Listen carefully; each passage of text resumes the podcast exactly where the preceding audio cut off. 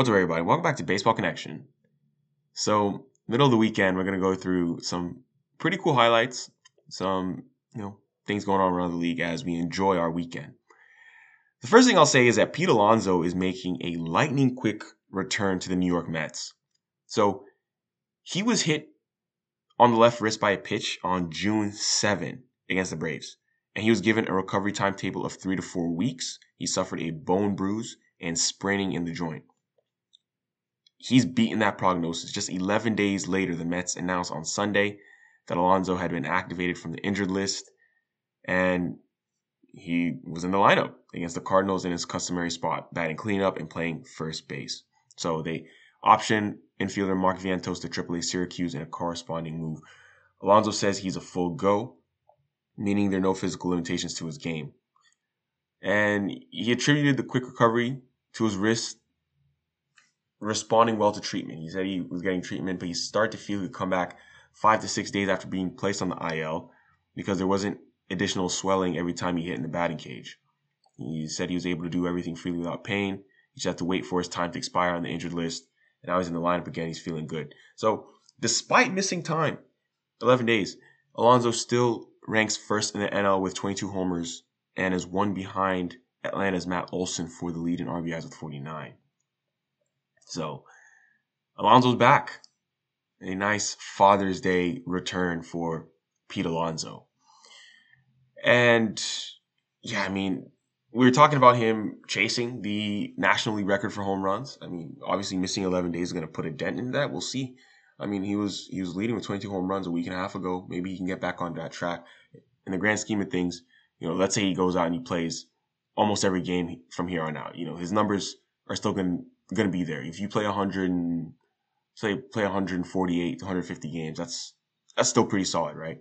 I mean, that's still to be hard to do, but let's say you play 148 games, that's uh, that's still to give you a pretty good chance at some of the big the big counting stats. Of course, you will still need to go on a big power surge if you're to talk about breaking records, though.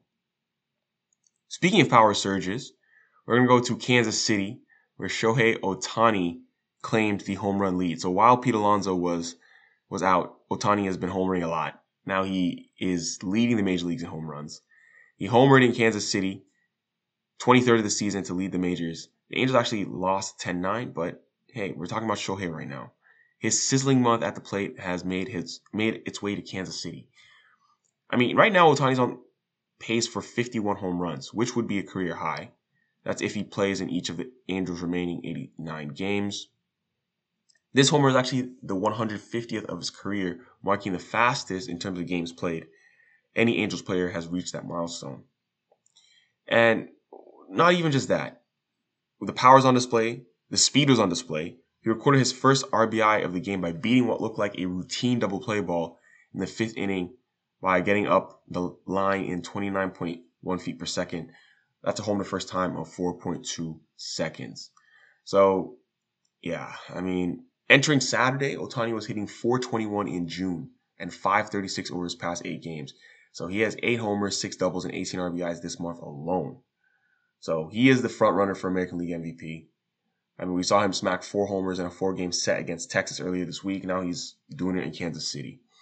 And the Angels, you know, winners of their past 13, they're positioned in the middle of a crowded group on top of the AL West. So it's going to be an interesting AL West. I mean, I just said that they have 89 games remaining, which is kind of surprising to me. So we're a week away from the midpoint of the season.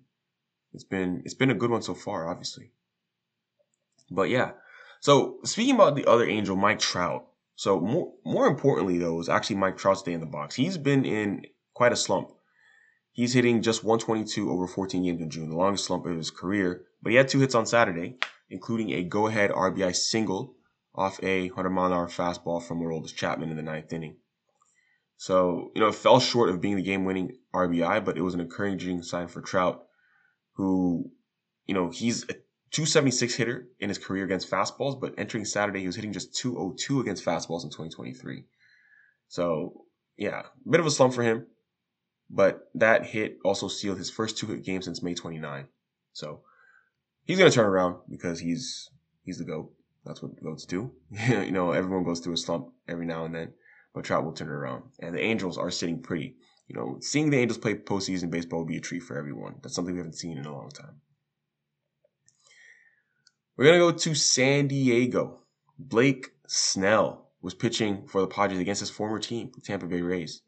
He says there are no hard feelings, certainly certainly no ill will, but when his old team came to town, I mean, he definitely had this date circled on his calendar. You know, he wanted to pitch against the Rays and he looked good. It was a 2 0 Padres victory. He allowed two hits across six scoreless innings, striking out 12, just one shy of his career high. In the process, he lowered his ERA to 0.60 in his past five starts. So he looked a lot like the Tampa Bay Ray Cy Young winning 2018 Blake Snell, reminding them of you know the guy they traded. Of course, you know whenever you play against a team that traded you, there's always that extra motivation. He looked good, and 12th strikeout gem against his former team.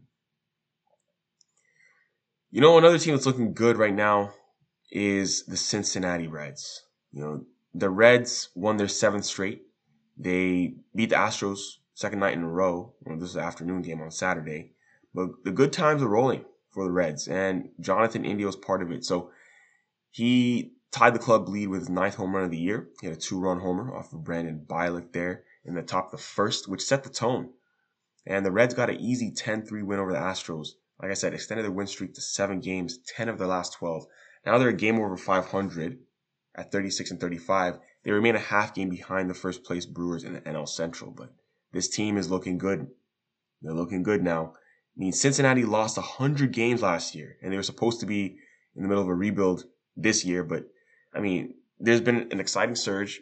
Also, they're playing a weaker division, but it's made a playoff bid realistic now. I mean, weeks ago, it, it didn't seem to be the case, but now, you know, you had big league promotions for Matt McLain, you know, Elly De La Cruz, you know, guys like that.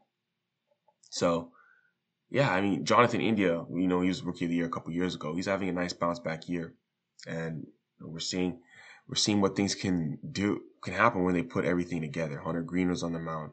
You know, Will Benson tripled in this game. Everyone top to bottom contributing for the Cincinnati Reds.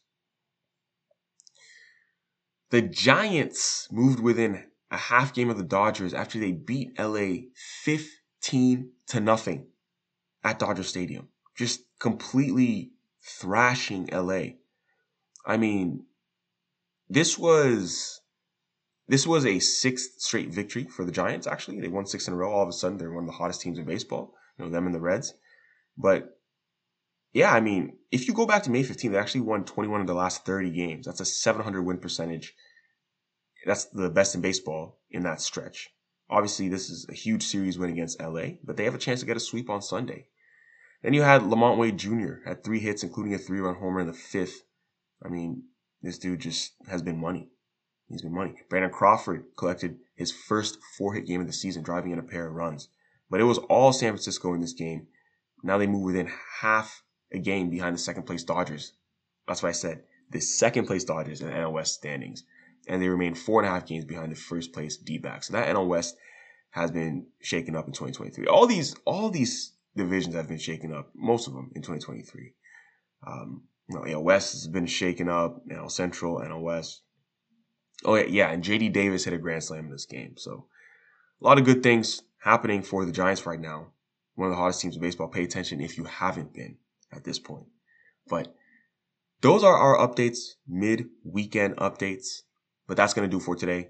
If you enjoyed this, please share with someone who'd be interested. And we'll see you next time on Baseball Connection.